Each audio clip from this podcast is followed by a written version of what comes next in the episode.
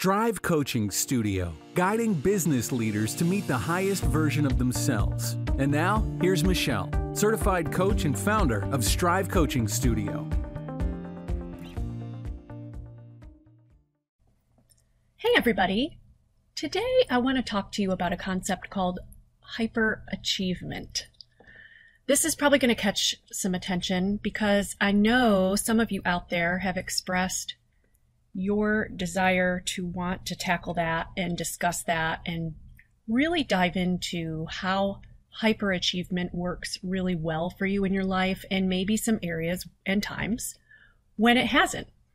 And so I hope that I can share some information with you today, but also my story a little bit to help you get a concept of what this means, where it can serve you, and how it can get in your way. So I've always been very driven. I know this about myself. When I was younger, I, I knew it very young, even as a child. I knew I could accomplish so much of the world and I was committed to doing that. It wasn't competitive in any way. It was just all about me. And the belief, this belief and this drive gave me so much spark and fire toward creativity and accomplishment. And it served me really well. I was willing to move away from my hometown, many states away, to a new place, which was fairly required to, to go somewhere. It was a very small town. I worked two jobs. I climbed the ladders. I learned. I did whatever I needed to do in each of those positions in terms of learning and growing myself in the corporate positions I had that would allow me to accomplish more. Eventually, I started my own company. I built it from nothing. I had tons of hard work in it and I grew it over time to a success. Now, somewhere along the way, what I had defined myself as early on, all of that evolved. I didn't know what was happening while it was occurring, but it was happening.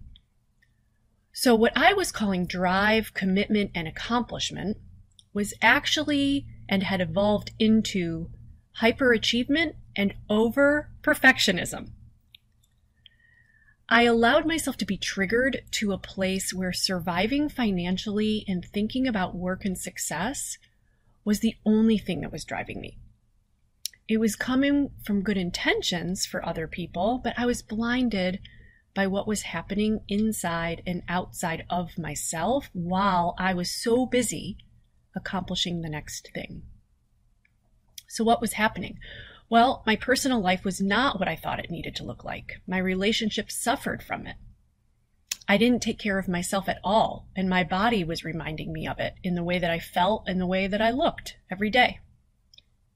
And ultimately, I could see that no matter how successful I was professionally, if I wasn't taking care of myself, my relationships, and truly taking the time to uphold my values and my priorities, that would it would also be what caused my professional life to ultimately suffer too.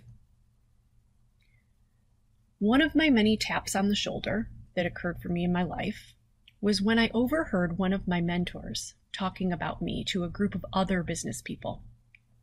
She was bragging of my successes and accomplishments to them, and she was speaking of me in really high regard. It was extremely kind, very generous of her, and I still, to this day, I appreciate her for all she has taught me and all that she's been for me. But there was something she said that hit me in the strangest way at the time, and I'll never forget it. She said, It doesn't matter what Michelle does in life. She could be pumping gas for a living, and if she did, she would pump gas hard. Again, I know what she meant. But in that moment, I had a thought about it and about myself that made me feel a little bit ashamed. And as soon as I did, it was a great tap on my shoulder to rethink some things. So many things occurred to me then, like, why do I think I need to pump gas hard? Why does anyone? Who cares? Why do I or we think that doing something hard is better? What if it could not be hard and I could get the same or better result? And by the way, maybe I'm working hard, but there's a lot of things, other things that I'm not doing very well, or pushing very hard, or even paying attention to. So, what did I cost myself or miss while I was so worried about pumping the gas hard? And to this day, she has absolutely no idea the significance of that conversation that I overheard that day. Most likely, she wouldn't even remember having said it at all, but I will never forget it for my entire life.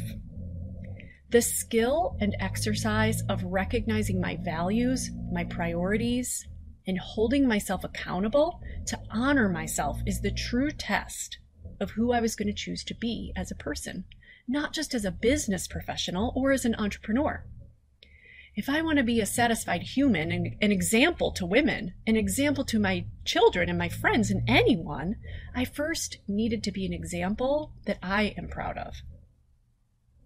I needed to become somebody I was proud of in terms of how I was showing up and what was my motivation every day. I needed to rethink it.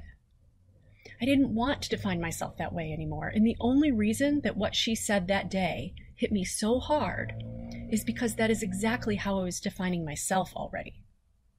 She just put a mirror up in front of my face to see it for myself so that I could decide if I liked what I saw. And I didn't like it.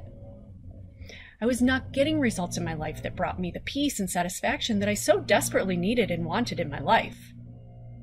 That I was trying to find and pursue and strive for in all of the wrong ways all of the people and things that I was constantly trying to control, fix, make better, make just perfect, and probably manipulate were causing me more pain in my life. I was doing it because I believed that would bring me what I needed, but it did the opposite.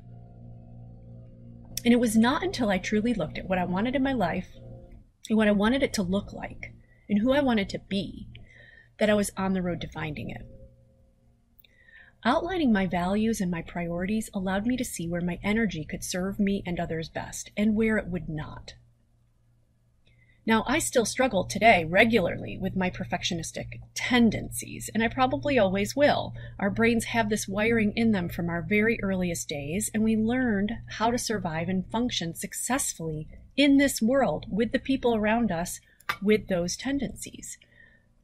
So, because of that, my mind likes to go back and use it again occasionally. And sometimes it's a good thing, but most times it's not. Our very best blessings can also be our curses. Once we truly know that, it makes it so much easier to see it when it's happening and then make decisions about how we want to proceed each time. So, what are your tendencies? What are the ways you have operated for as long as you can remember that have served you so very well along the way and gotten you to where you are? And then ask yourself, what are the ways and in what times or occasions have they been in the way or limited you? At the end of the day, do you have the results you truly want in your life? And if not, why?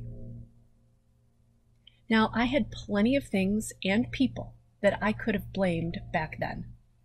I could tell you stories right now, post them on social media, and scream my story out loud about how I was a victim of other people and my circumstances all day long. And guess what?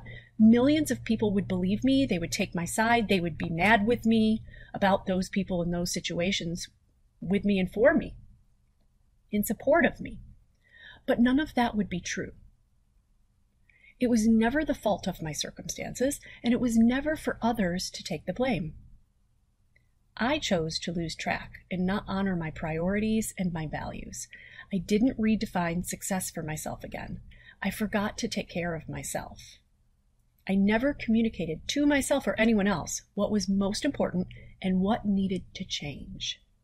And because of that, I no longer dreamed or knew how to be creative and explore the things that brought me the most joy in my life. And the only person responsible for that was me. And it is me, still, right now, to make those choices and be responsible. And it's only you, too. It is only yours, too. Because once I did, once I made these shifts, the rest fell into place because I found the peace, the resolve, the acceptance, and the happiness for myself. I continued to find it everywhere I looked. Because I found this space, my work became the most fulfilling and rewarding as it had ever been, and still is years later. It's not perfect and it never will be. I do work hard, and I give so much of myself into it, but not for the same reasons. not because it will be better when I get there, and not because it's not yet perfect. If you relate to this in any way, ask yourself what are the results I have in my life right now? What are the most important things to me? What are my tendencies? What are the ways I've operated for as long as I can remember that have worked so very well that might be limiting me now? How have they also limited me? And what do I want to change in my approach and thinking right now to get me on the track that takes me where I want to go? When you go through this process, you find freedom. You find your true power. And from all of that, you find happiness, fulfillment, and reward in your path again. This is my wish for you and if you're looking for ways to work on this path for yourself, this is what we do every single day here at Strive Coaching Studio. It costs you nothing to check us out. Come see how you can create a life of true reward. I'll see you soon. Thanks for listening. For more great tips, visit us on strivecoachingstudio.com.